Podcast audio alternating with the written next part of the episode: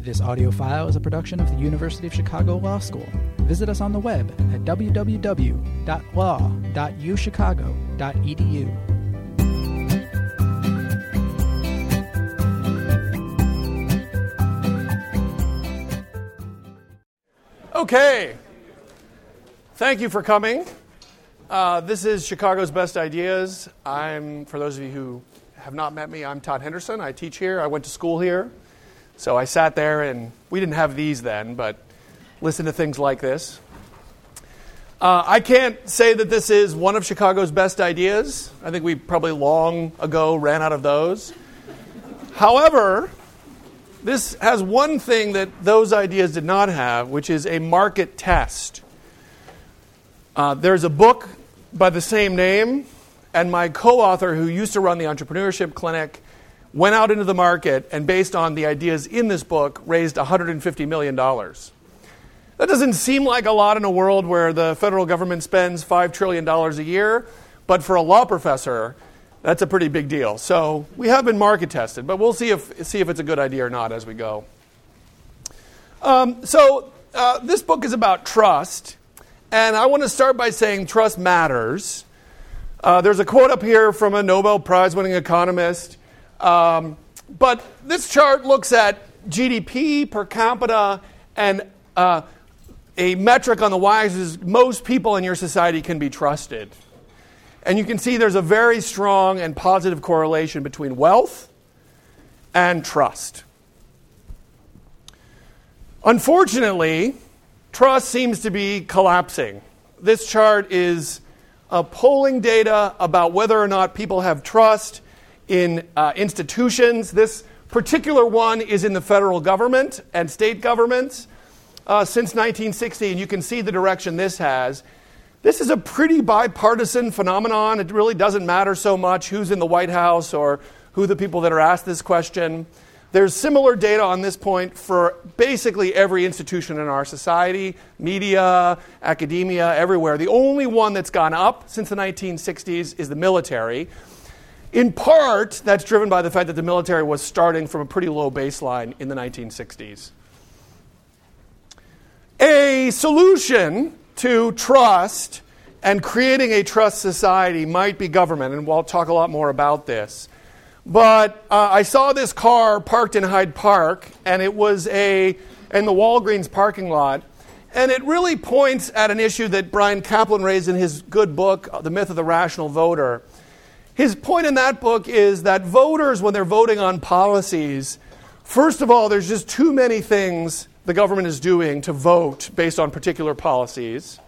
Uh, something that will become important in the, later in the talk no one ever voted for mayor based on the mayor's view on taxis.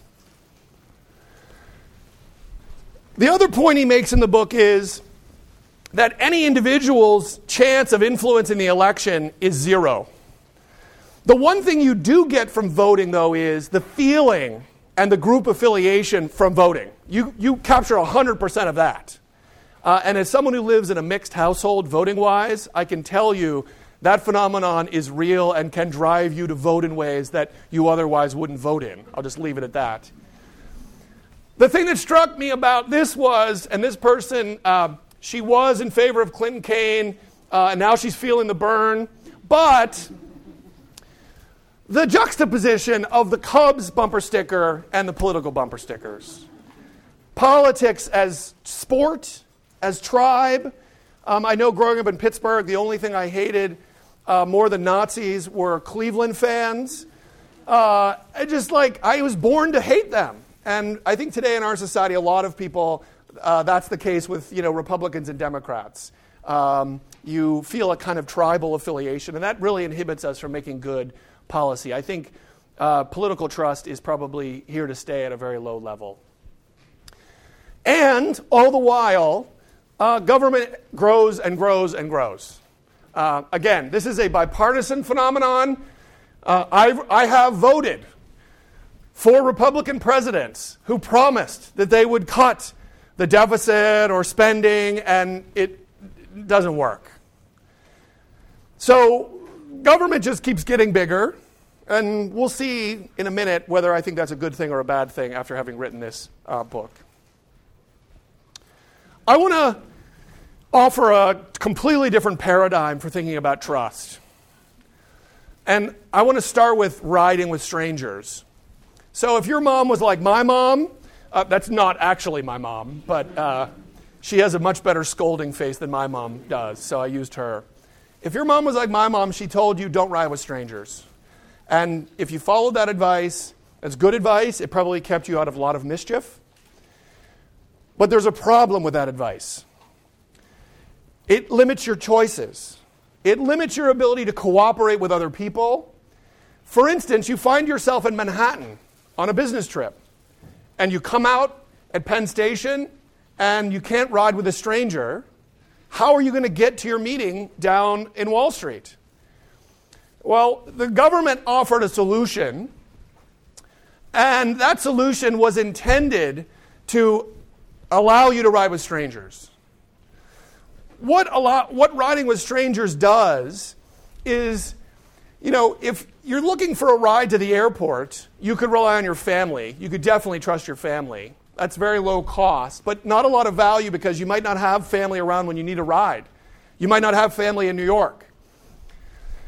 You could expand to friends and have lots of friends all over, but making friendships is making friendships and sustaining friendships is costly.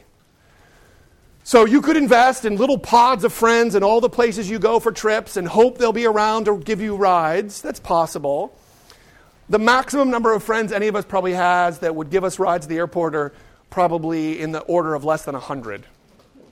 So that really limits your options.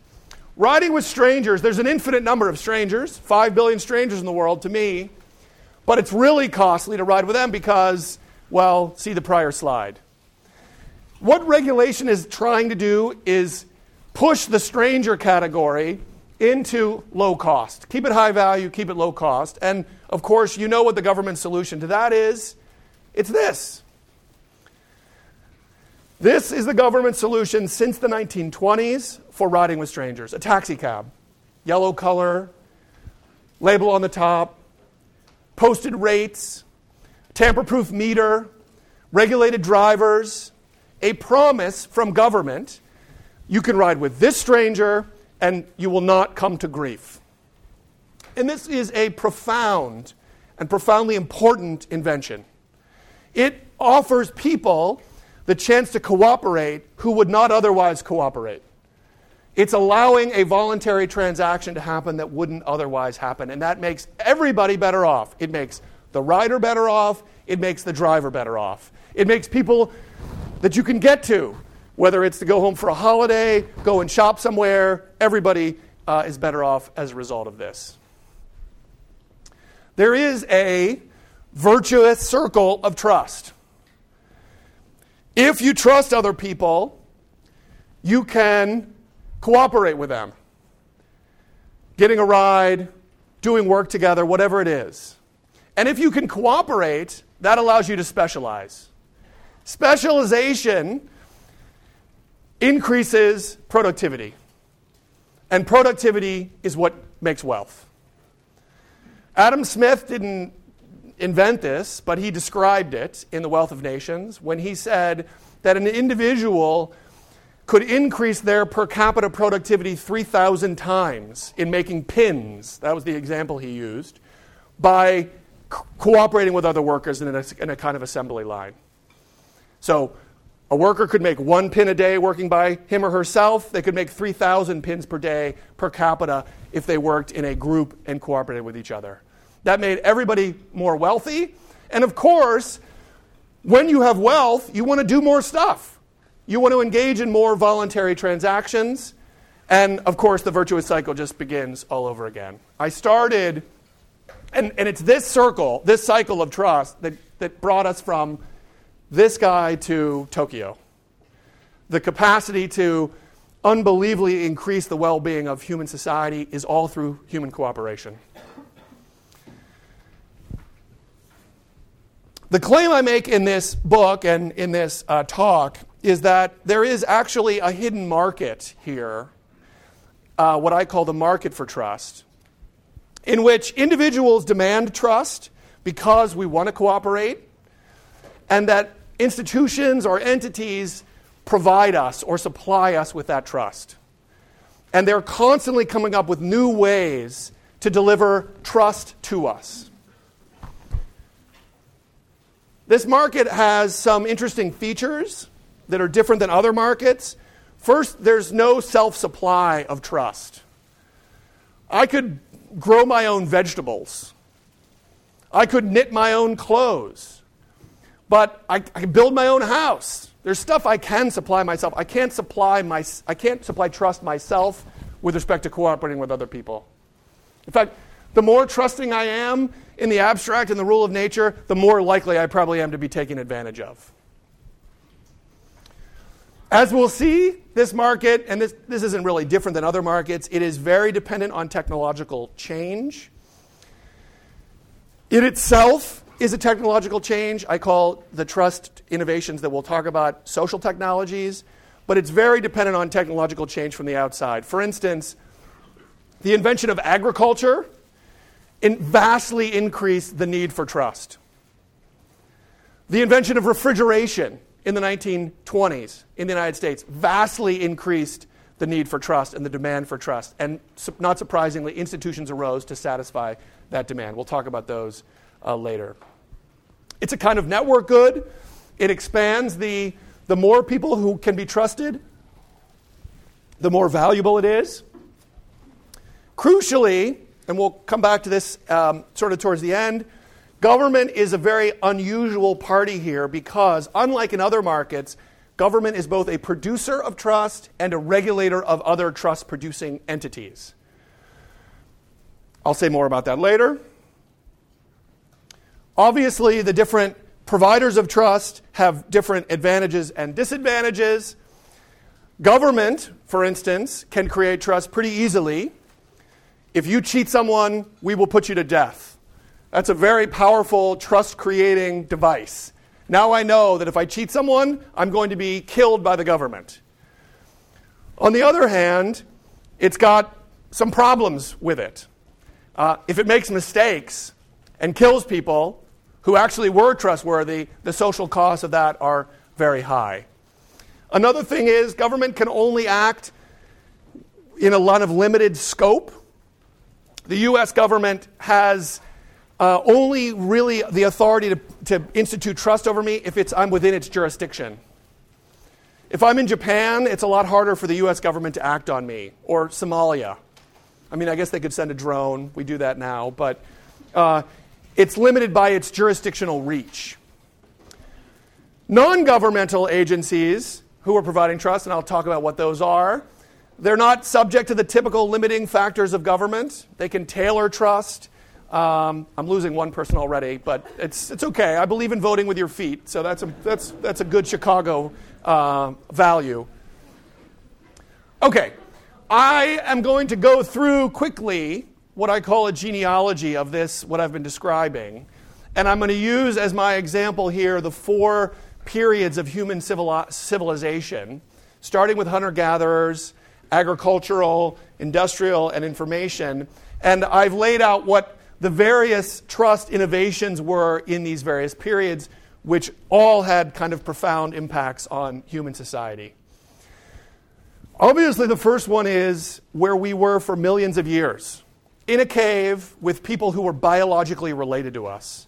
And we trusted them, and good thing it was like in our DNA. You trust your parents because they're biologically related to you. And human civilization for millions of years did not expand beyond groups of about 50 or 100 people.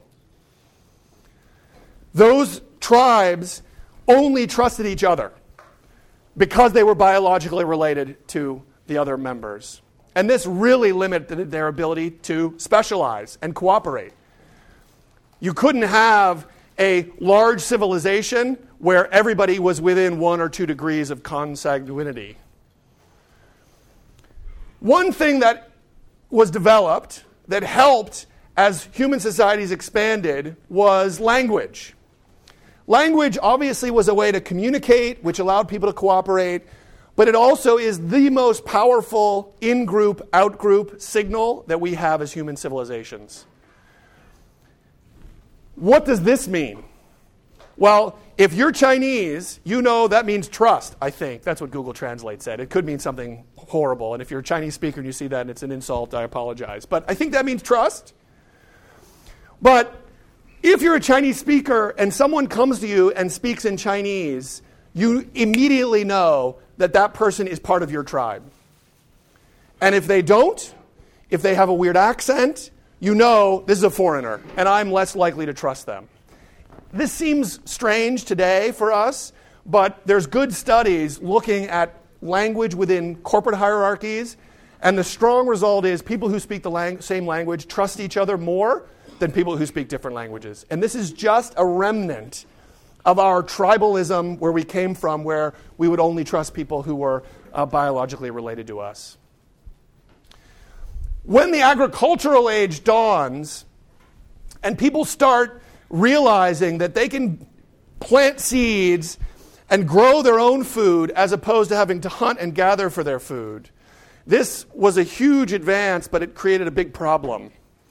Can I plant seeds and know that I can wait six months to be able to harvest them? Or will someone come, else come in and steal what I've planted? And to solve this problem of trust, law develops.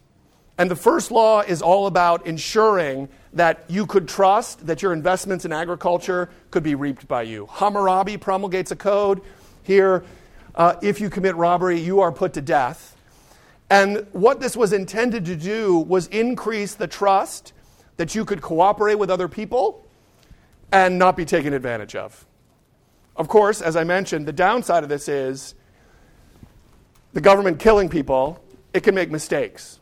Or worse, it can do it for its own purposes, or people can capture the government. I really want that person's land. I influence the king to kill that person in return for some uh, favor. This innovation, uh, writing, you can, this is these uh, symbols on this, this is the first forms of writing. These are plots of land.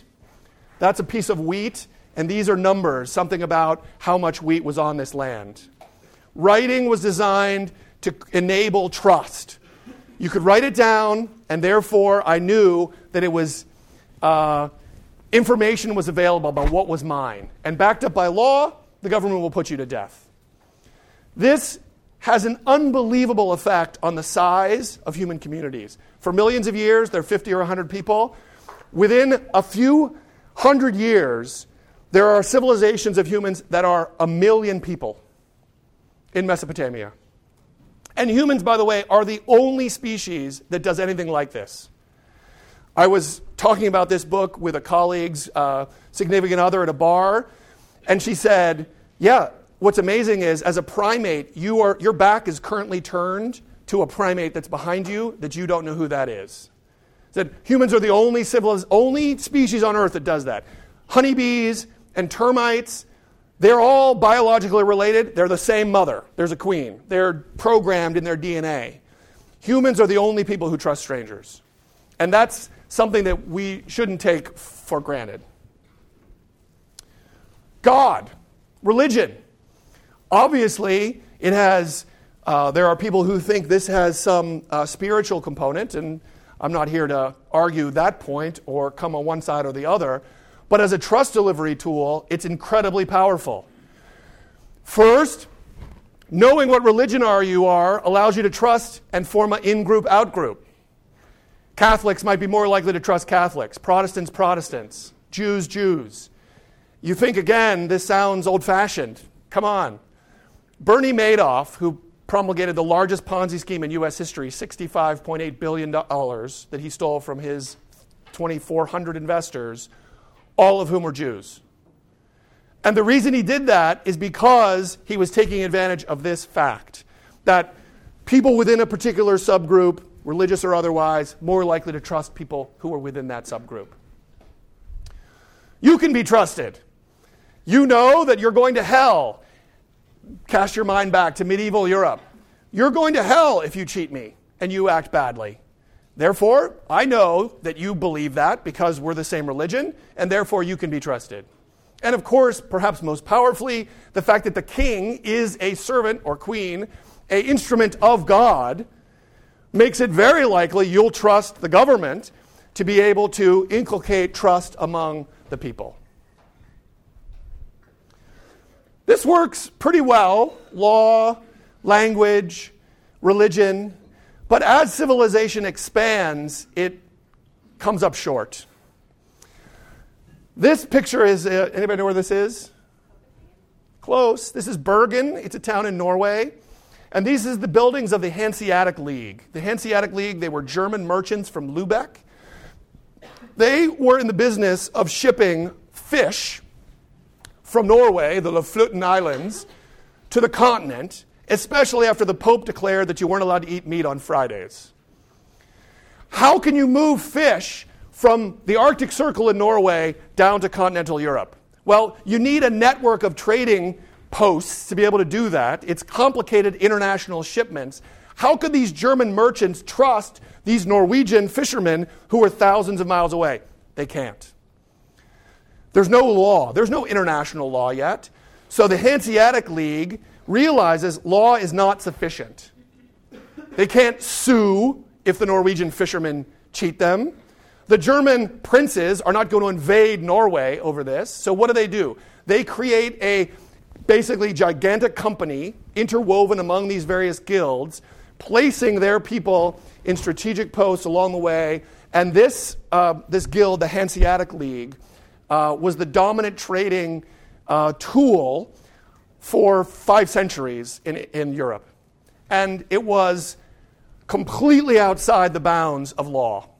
It enabled transnational shipping in unimaginable ways. It allowed Norwegians to cooperate with Germans that made, and everybody else in continental Europe that made everybody better off. Another version of this is the first corporations.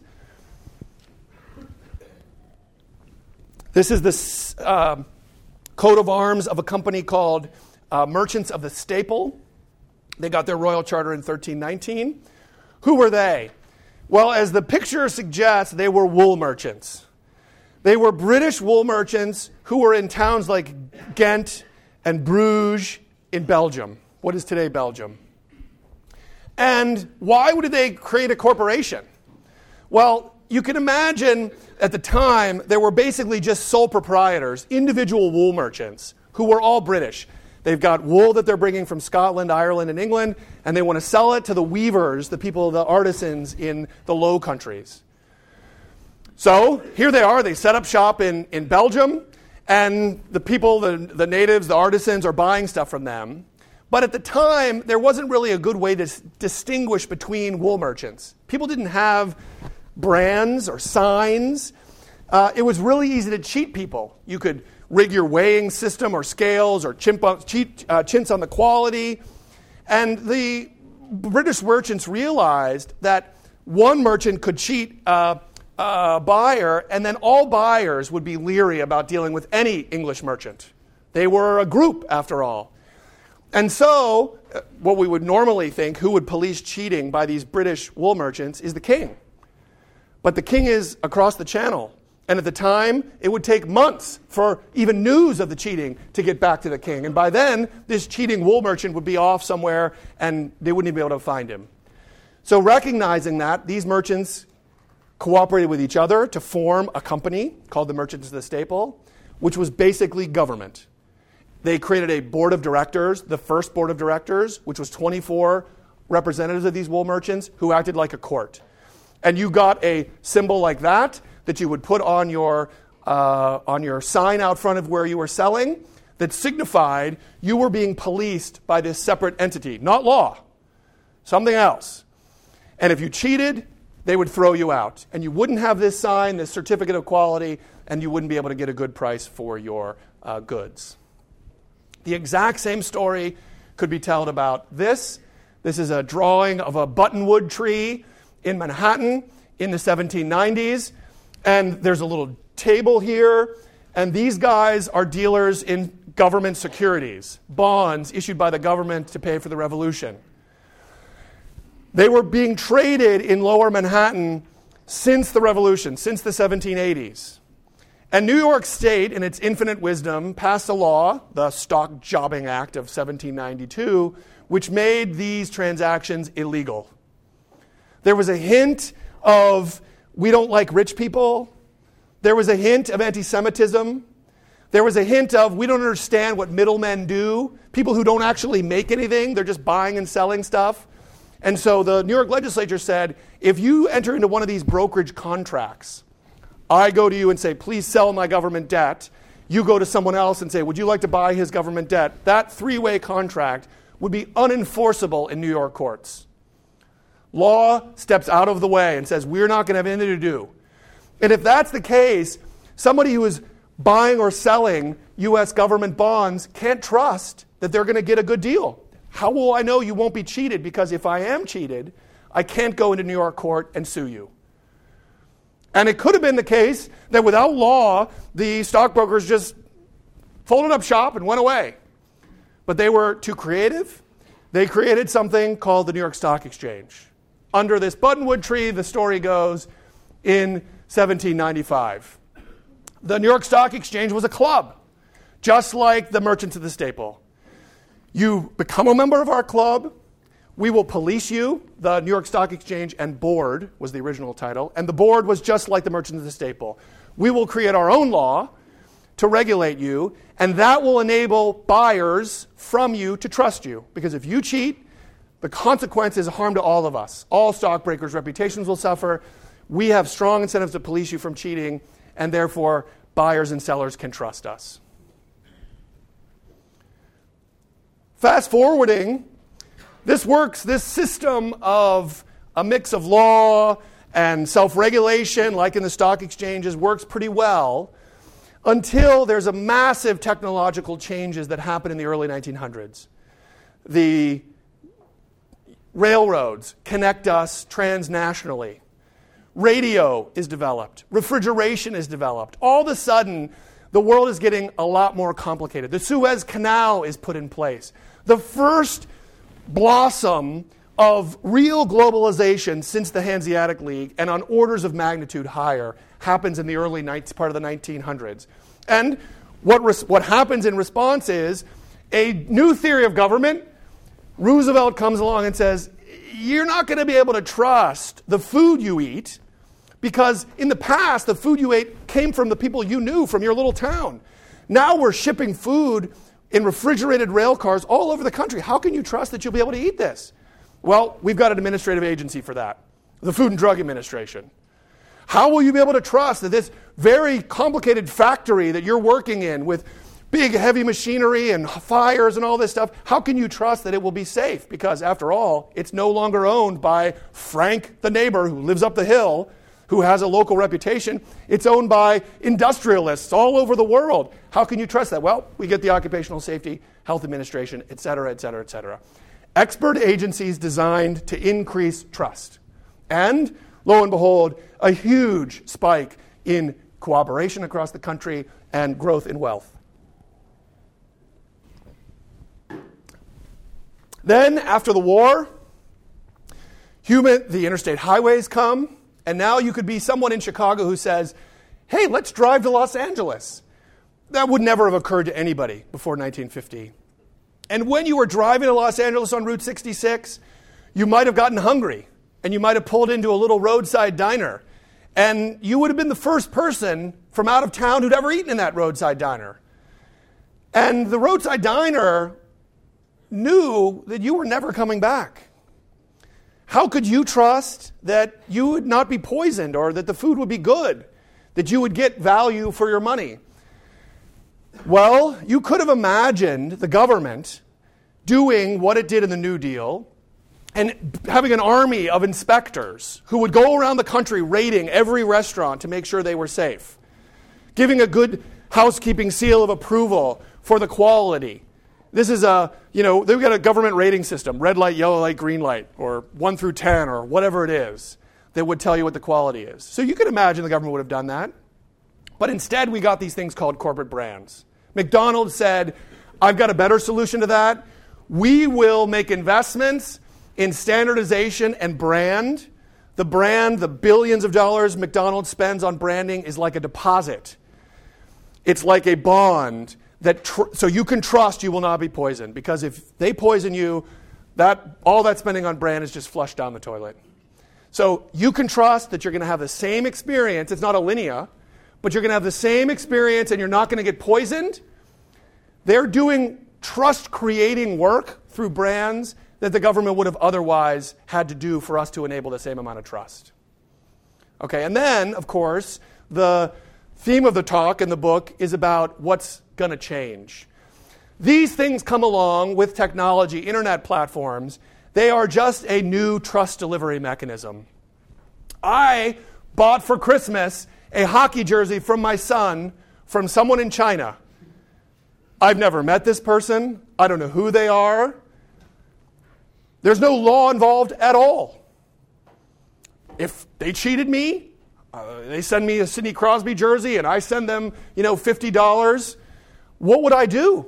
in the absence of eBay creating that opportunity. I'm not going to fly to China. I'm not going to, there's no international agreement that governs these kinds of transactions. eBay allows me to trust through their technology, and they process 10,000 transactions a second. Through their technology, I can trust people all over the world.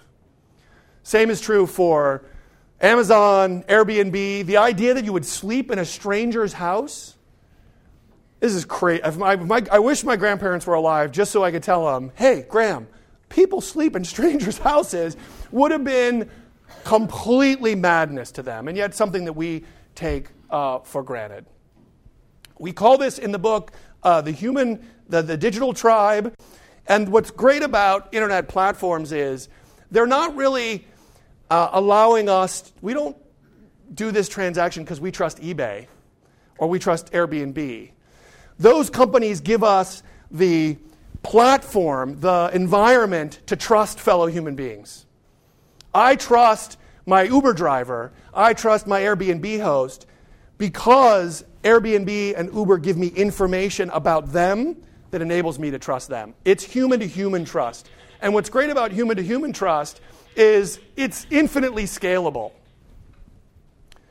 That's okay, don't worry. Don't, don't be stressed. What is, how does it work? Well, this invention, the five star rating system, I'm not going to say it's, fi- it's up there with fire as one of mankind's great inventions, but it is amazing how it has enabled trust. Now, I don't want to be a Pollyanna. It's not perfect and it's got problems, and maybe we can talk about that later.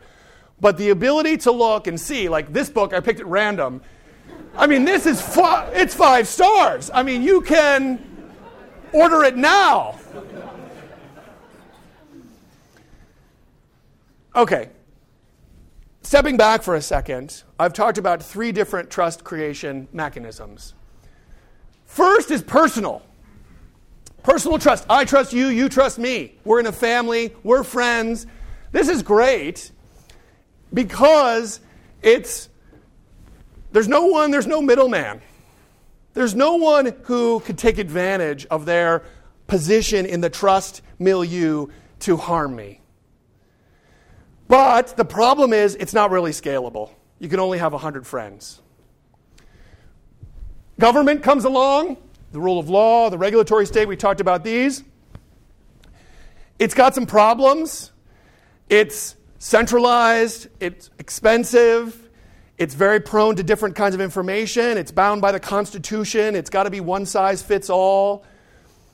And it's limited because it's premised on violence. Everything the government does is coerced, premised on violence. And that is a very costly mechanism for trust creation. And as we saw with the Merchants of the Staple or the Hanseatic League, when the government can't project violence over to Belgium, up to Norway, it doesn't really work. Business, we saw two versions of this the guild and the brand. This is somewhat better. It's not quite as powerful because they can't threaten you with death. It's based on shared incentives and it's limited by competition. But if the gains from cheating are big enough, the company will take advantage of you just like the government would. The digital tribe, the platform that we described, has this virtue of getting rid of the intermediaries. And the intermediary costs can be very, very high. I just picked these two examples. The lower right is Bernie Madoff. That number 64.8 is how much money he stole. The guy on the left, anybody know who that is? Or what 200 is? That guy's name is John Burge. He was a police lieutenant in the city of Chicago. He used torture to, to get 200 people to confess to crimes that they didn't commit, four of whom went to death row. When the government investigated this guy finally in the 1990s, the statute of limitations had run for his torture and misbehavior. So the government got him on some other charges like obstruction of justice, and he went to jail for less than four years. We, Chicagoans, trust when we go to bed at night that we're going to wake up and our crap is still going to be in our house because cops are out there on the beat. And that allows me to sleep soundly. I don't have to post my children in shifts as guards. I get a good night's sleep. That allows me to be creative, and I write masterpieces like this. If I couldn't trust that, I wouldn't be able to sleep. I wouldn't be productive. But the cost of that is guys like this. And I could have picked any number of police brutality, horrible things. I trust, as an example, driving out on Lakeshore Drive. I trust that people aren't going to just slam into me and are going to be dr- behaving somewhat reasonably. And that's a pretty good assumption to make. And how do I have that trust? Because the police are out there pulling people over who are misbehaving. So, yes, great. On the other hand, if I'm driving in Hyde Park and my skin's a different color and I'm wearing different clothes in this, they might pull me over and, I don't know, kill me. And that's a real social cost of government trust enforcing. Trust enforcing. Okay. What is trust Chicago style? Well, the question we want to ask is who's the most efficient provider of trust? Who can create the atmosphere where two humans, two or more humans, can cooperate at the lowest possible transactions costs? That's the question. And government should be the provider only where it can show that it's better. And there are plenty of places in society in which that's the case, and there are plenty of cases where I think it is not the case. The most important thing in doing this analysis, though, is realize that governments are monopolies and regulators of other trust providers. And so, when thinking about whether or not a particular trust innovation will be permitted or not, the government is not only thinking about the welfare of its citizens, but also about its own self interest in having this monopoly. Okay, let me give an example in the ride sharing market. As I mentioned, governments created the taxi market, and you wouldn't have taxis without the government, this ride sharing.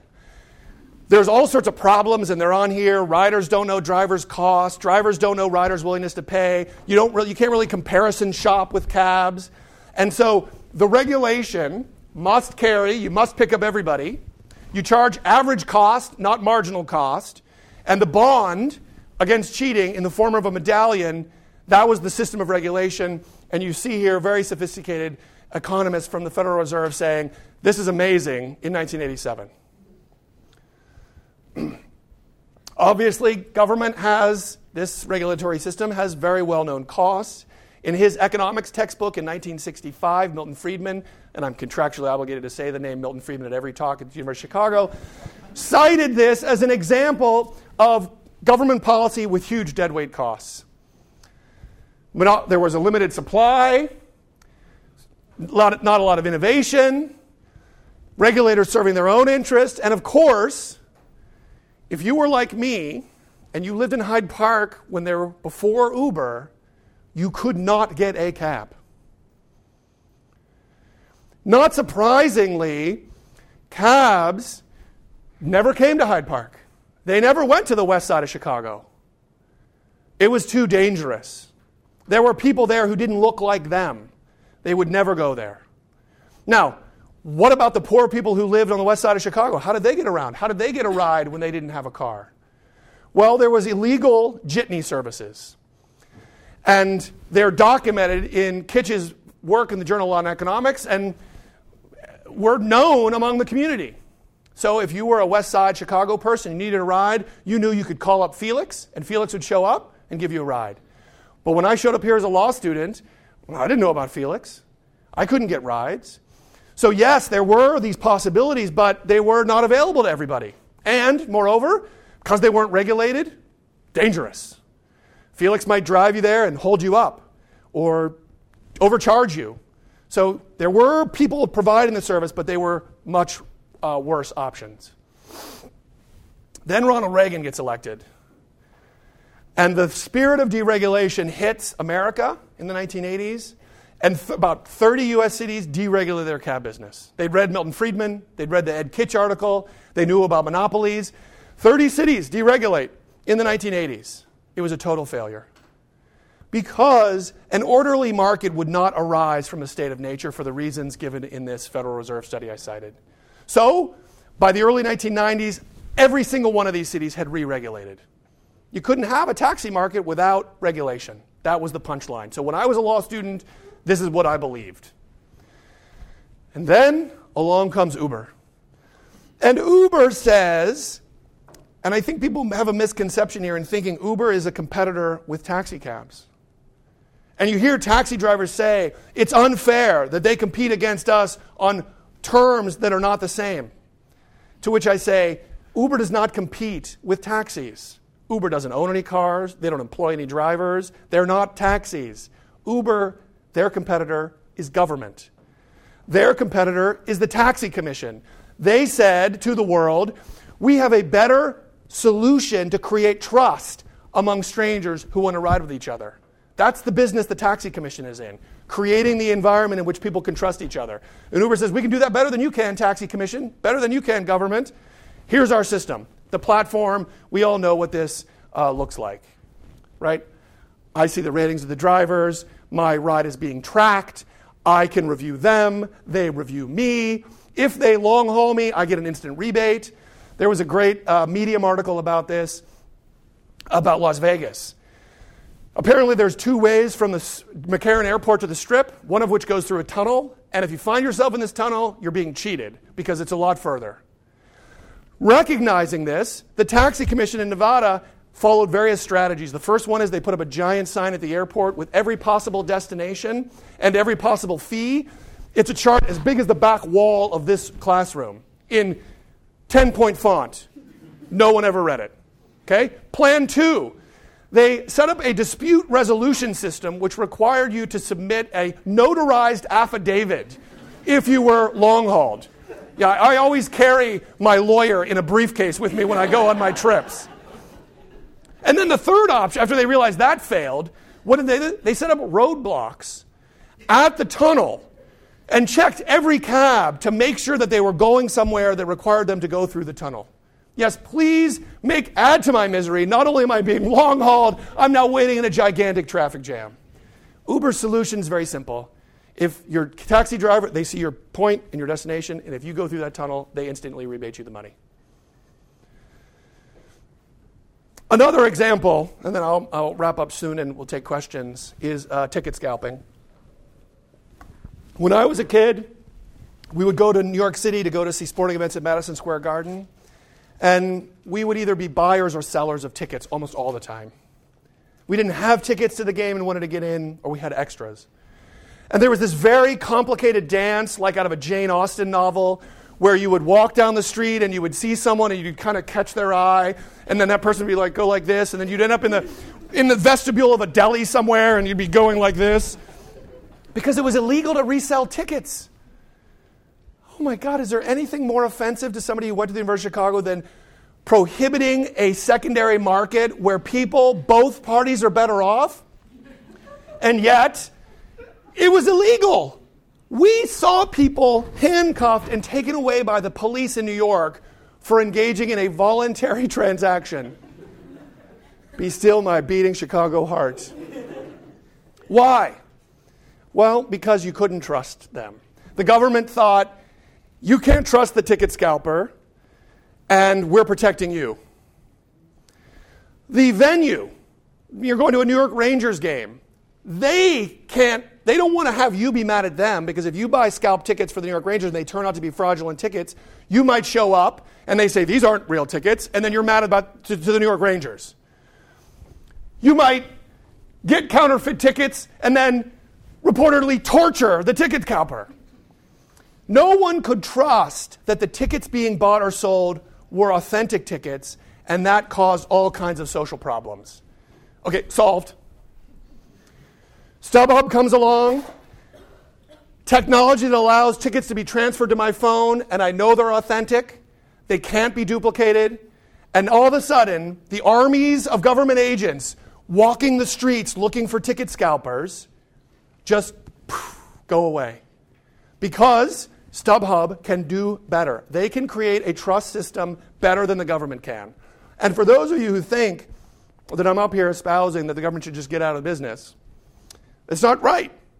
One of the things that I learned in reading this book is having a new appreciation for things like the government in taxi regulation. We tried deregulation, it failed. And it may be the case that a lot of the alphabet agencies were necessary at the time in those conditions to create a national market in some instances. But a lot of them now, I think, are more like ticket scalping and like taxis. We shouldn't accept them just because we should put them to proof with technology and other ways of allowing uh, human cooperation.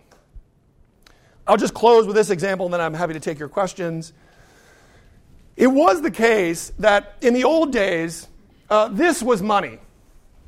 Um, this is $50 issued by the Dubuque Bank in Wisconsin. And there was a time in the United States when banks issued their own currency. This is good because before I would put my money into a bank, if I know that the Dubuque banks, my money in the Dubuque bank, depends on the Dubuque bank not going out of business, I'm going to be very careful about who I give my money to. That means the Dubuque bank won't take big risks because they know their customers are watching. And I'm going to monitor my bank because they have my money. The problem is, if I leave Dubuque and I go to Chicago or New Orleans, who's going to take money from the Dubuque Bank? No one's ever heard of the Dubuque Bank. So this limits my ability to cooperate. Government comes along in the early part of the 19th century and says, aha, we've got the solution national money, backed by the federal government, legal tender, available everywhere. Now I can go from Dubuque down to New Orleans, and my money's good. And of course, they add in there for the benefit of those who didn't trust them, we'll put God on there because now you can really trust us. And the reason God is on there is because nothing stands behind that money. After Nixon takes us off the gold standard and FDR did in the 30s, it's just a promise. There's nothing behind it. It is faith. And the problem now is with national money, banks have no incentive to take care the Dubuque Bank. So the Dubuque Bank will take all kinds of risks, knowing the federal government, in the form of the Federal Deposit Insurance Company, will bail out investors. And if the government's going to bail you out, you have no incentive to monitor, and then you get things like the credit crisis. And you get the government making mistakes on how much money there should be in the economy, like they did in the 30s, like they did in the early 2000s in the financial crisis. So this, this thing creates a national market, cooperation, yay! Oh, leads to all kinds of problems in banking and all sorts of regulation to solve those problems, which is a tax we're all paying. Okay, and then Bitcoin comes along. And Bitcoin, which is Milton Friedman's dream, here he says, I've been in favor of abolishing the Federal Reserve and substituting a machine program that would keep the quantity of money growing at a steady rate. Well, we have it. Maybe. Bitcoin's early, it's a new technology. It is designed to fulfill Friedman's dream of getting the government out of the money business. Key thing it's selling trust. Will you trust us, the Bitcoin world, to only produce money, as Friedman says, increasing at a steady rate? Because what could Bitcoin do? It could say, oh, here's coins that you can use for transactions People buy them thinking they're worth $100 equivalent each, and then all of a sudden Bitcoin prints its own coins and they take them for themselves and massively delight you, like Venezuela or something. That's a real problem with any money, money system. And have they created that machine? I don't know. We could talk a lot about that. But that's the intention. You can trust us to do the job the Federal Reserve was doing. Bitcoin is a direct assault at the Federal Reserve, just like Uber is a direct result, uh, assault on taxi commissions. Okay. With that, I will take your questions. Please. Someone like Robert Putnam you know, will say that multiculturalism can diminish trust both within and among groups. Do you see or have any ideas of how these different tech generating trust machines can interact with that or reduce that? Well, I think uh, I'm optimistic about them on that dimension because um, I view the old trust mechanisms like language and religion and race, all these things that are proxies for people who are similar to me and therefore I can trust them. People that are closest to me familially. That's where we were for millions of years. And the story that I tell here and in the book is like the long march away from that, towards this kind of multicultural dream where all the humans are part of one big digital tribe. Um, at least the technology allows us to be connected to people in ways that we never would have before in trusting people. I mean, the idea that you would get into a stranger's car in front of the law school, some Altima pulls up and you just whoosh, whisked off. I, I don't know if you realize how phenomenally crazy that is. Um, and again, I don't want to be a Pollyanna and say, like, oh, technology is just going to make all these problems go away. They're so deeply encoded in us. And people uh, can gain so much by preying upon them and taking advantage of them um, that I, you know, I'm cautiously optimistic. But I think that's the whole, that's the whole enterprise here. Uh, when I was trusting this person in China, I have no idea who that person is. Um, and it, it just vastly expands the number of people I'm willing to trust because it just gets me off of the what government, what do they look like, what language do they speak, what are their, we just know we can exchange with each other. So it seems like it kind of works in that society develops a trust system, starts to deteriorate, government steps in, develops a better one, down starts to deteriorate, and now business and technology is sort of stepping in to third. Is it so new that you don't have any sense of how this may end up deteriorating and what a possible replacement would be, or are there some indications from you know, the previous iterations that you know here's how these newer systems could even then deteriorate? And could we prevent that? Is that something we're just sort of waiting for and then trying to institute something better? Yeah, it's a good question. So the question is um, everything I've said here, uh, and I did. There's a slide where I, I kind of skipped over. Uh, just go back to it. Um, this one, which is a very rough trace of the relative power of these things over time or, or, or efficiency. So we start with personal trust and you know government and business trust are zero in the tribe and this works for a while and then there's this law comes along and the total amount of human trust goes radically higher within a few hundred years you see million people co- cooperating uh, and that works and works and works and works for nation states and all of a sudden it doesn't work for what was needed the guilds and so forth and then that takes off and like you said all of these kind of follow a life cycle our own view, and, and I think we've reached that point with the regulatory state. I think government is at its capacity for increasing trust in society through regulation. Um, more so in some areas than less, and uh, less in other areas, but I think we're at the peak government right now. The promise, I think, of the digital tribe is it's infinitely scalable because it's just, you know, it's connecting humans to each other. You don't need a gigantic bureaucracy. The bigger the federal government gets, the less effective it can be because there's just so many parts of it. And imagine, I mean, we're voting for president to basically oversee $5 trillion. When we voted for President Clinton, the federal budget was less than $2 trillion. And so the idea that voters could pick a person to manage $5 trillion is kind of hard to imagine. And I might vote, there may be things I really passionately care about, but they're bundled together in this $5 trillion package. I can't kind of take them apart. And so I think that means there's just inherent social limits in how big bureaucracies can get. So I think that's, I'm predicting we're peak government now. And what I like about the digital tribe is there's no, it's infinitely scalable because it's just people to people and it's getting us back to the thing we feel most comfortable with as humans. The idea of delegating to somebody else to provide trust for us, I think, is um, uh, just so inherently fraught um, that we, we need a better way. Now, what is there some limit on the digital tribe? I don't know. I'm not a, I can't predict the future, um, but I'm optimistic. Yeah. So, uh, does the digital tribe somehow still need some amount of government trust to build on? In the sense, uh, it seems that some of the digital tribes are most successful in countries where the government legal systems work. Uh, Uber works better because at the end, if the Uber driver does something, chances of being prosecuted are higher in the states than in a third world country. Yeah. And we see this in the sense that countries with higher digital penetration are unable sometimes to create digital tribes better than the United States. Great. So I would say I did two comments. So I totally agree with you. My guess is there's some minimum rule of law that's required f- as a precondition for this. So if in the ideal world we would pull back some of the regulatory state only where we proved there was a better technology that could do the same thing, we would peel it back, but it would only be to some minimum level.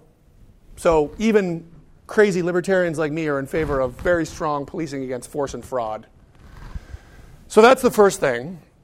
It also may be the case that uh, the legal system enables, through all sorts of means, like my securities class right before this, the creation of these internet platforms. They didn't come out of the state of nature, they were products of a very structured legal system and regulatory environment. So I agree with you. So th- that's the first thing. Um, the second thing is slight variation, which is it is really hard to hack the regulatory state. Uber has been more affected at, at, it than anybody. But even they have gotten real pushback from government. So it, Uber's a real threat. Bitcoin, even more so. And so the government, because it's a regulator of this market, is going to push back heavily for its own reasons. And it's going to couch them in uh, protection reasons. And this has a long history. When Philip the Bold, uh, who was a French prince, came into the Low Countries in the 14th century, he, got, he tried to get rid of the guilds. And what did he use as his argumentation? Oh, these guilds, they're cheating you. And he used the same language that you would hear uh, politicians say against Uber. This is replete throughout the book and throughout history. Okay, the one thing I will say then is because it's very hard to unring the bell, once you have government, it's really hard to get people to vote against it, especially because a lot of the people that are voting against uh, government officials have other attra- unattractive features when they're anti government. Uh, countries that are starting from lower levels can actually institute some technology in ways that, if they could get behind it, that we can't. So here's an example blockchain, which is just a, re- a ledger technology that's unhackable, they say. You could record property records on blockchain. Who owns my property? That could be in a computer algorithm that would basically be unhackable. Well, that's way more efficient than the property records office of Cook County. Because if you go down there, there's hundreds of government workers, there's old paper forms. It's completely a waste of money. But try getting rid of them. We still have, in some places, people sitting taking tolls for roads. What? This is crazy. So it's very hard. To, now, uh, Guatemala is trying to use the blockchain for property records because once you know who owns property, you can borrow against it. It allows huge wealth creation. We need to get blow up the property records office. I mean, not literally. Um, and then, if you're to say, like, I want to make it clear, this isn't like a libertarian saying this. Take the money and give it to poor kids to go to school or buy health insurance. I, I don't care. Keep the size of the government the same if you want to, just to buy the argument, but just take it and do things where it will be more efficiently spent. Maybe one or two more, yeah. Okay, so uh, you uh, begin your presentation with, the chart showing that our trust towards the government is being reduced uh, throughout the years. Yep. And you came to the conclusion that uh, the creation of online platforms will actually will offer trust is uh, a consequence of this phenomenon. Uh, how do you explain the fact that actually the users of these platforms are depending on, on government to increase the, their trust for these platforms? For example, we expect privacy rules We expect antitrust regulation against Amazon or Google. Um, do you think that we actually trust the platforms, or we trust the fact that the government trusts the platforms and allow them to operate? Uh, I think that uh, I think this is related to his question. Uh, in the background, there will always be government regulation. The 10,000 transactions, transactions a second on eBay, I think, have nothing to do with government. Now, eBay was created in an environment in which there's rule of law and you can raise money in certain ways and there's protection for investors or whatever, and I'm in favor of all those things. My transaction on eBay where I'm buying a Hummel figurine or a hockey jersey from someone in China has nothing to do with government. When, uh, I, when my analog in 1950 drove from Chicago to Los Angeles and ate at McDonald's, Sure, there was probably some meat inspector somewhere. It had everything to do with that and nothing to do with government. I'll give you another example uh, Yelp. Yelp rates restaurants, and now Yelp is sending in people to do like restaurant inspections, like walk into the kitchen. No one who eats in a restaurant does so on the faith that there are government inspectors going in and testing the food in the restaurant. That's laughable. And Yelp could do a much better job in doing restaurant inspections than the government inspectors who don't or who are easily bribed or and you know there's story, there's all sorts of stories about this. So i think when we trust amazon or uber or ebay there is some minimum level of government but all the trust they've provided is on top of that. Additional trust that wouldn't have been there. The number of rides that uber's done uh, with strangers in their cars is orders of magnitude more than the number of taxi rides. And the reason I trust sending my kids in an Uber isn't because, or just because, I know that if the person does something wrong, I'll be able to call the police. Last question? Yeah. I was wondering, does competition between these, you know, trust enablers matter? I'm thinking, you know, the government's a monopoly, right? There's only one FDA, but we trust the drugs because there's this one regulator doing it. On the other hand, you know, maybe I trust McDonald's in some way that it's a good provider of food because I know they're going to lose to Burger King if they do something to betray my trust. Or maybe today, you know, I trust Uber because I know there's Lyft, and I think they're doing a better job at connecting me to other people. Great, and that's related to his point about antitrust. The antitrust is, an, is a problem. As you said, the first response to any antitrust concerns about internet platforms is if the government is an alternative, the government is a monopoly on violence. So let's start there. We're, even if we're 99% chance to be a monopoly, we're better. That being said, I agree with you, and we talk about this in the book. Switching costs, the lower switching costs are, the more people will trust platforms or business intermediaries. And if Lyft can, if I can switch to Lyft or Uber, that makes it much better. And I've been told although I know nothing about this, that people are working on redesigning the internet because the internet was based on uh, government protocols, and those were shareable because they were universities in government. So the, the base layer of the government, of the internet, is uncrypted. And the applications that sit on top of it are encrypted, and that's where our data lives. If Uber has my data, the cost of me switching to Lyft is not trivial. Yes, I can just download the phone, but I've taken 10,000 rides in Uber. Lyft doesn't know me very well. So I may have a worse experience. If I can bring my data with me, that reduces switching costs, and then the power is really unlocked. And that, to both of these questions, it might take government, it might take government antitrust, it might take gov- other government actions, but the government actions with an eye on increasing competition in the market for trust as opposed to squelching it, which is what the government typically does. Okay, thank you for coming.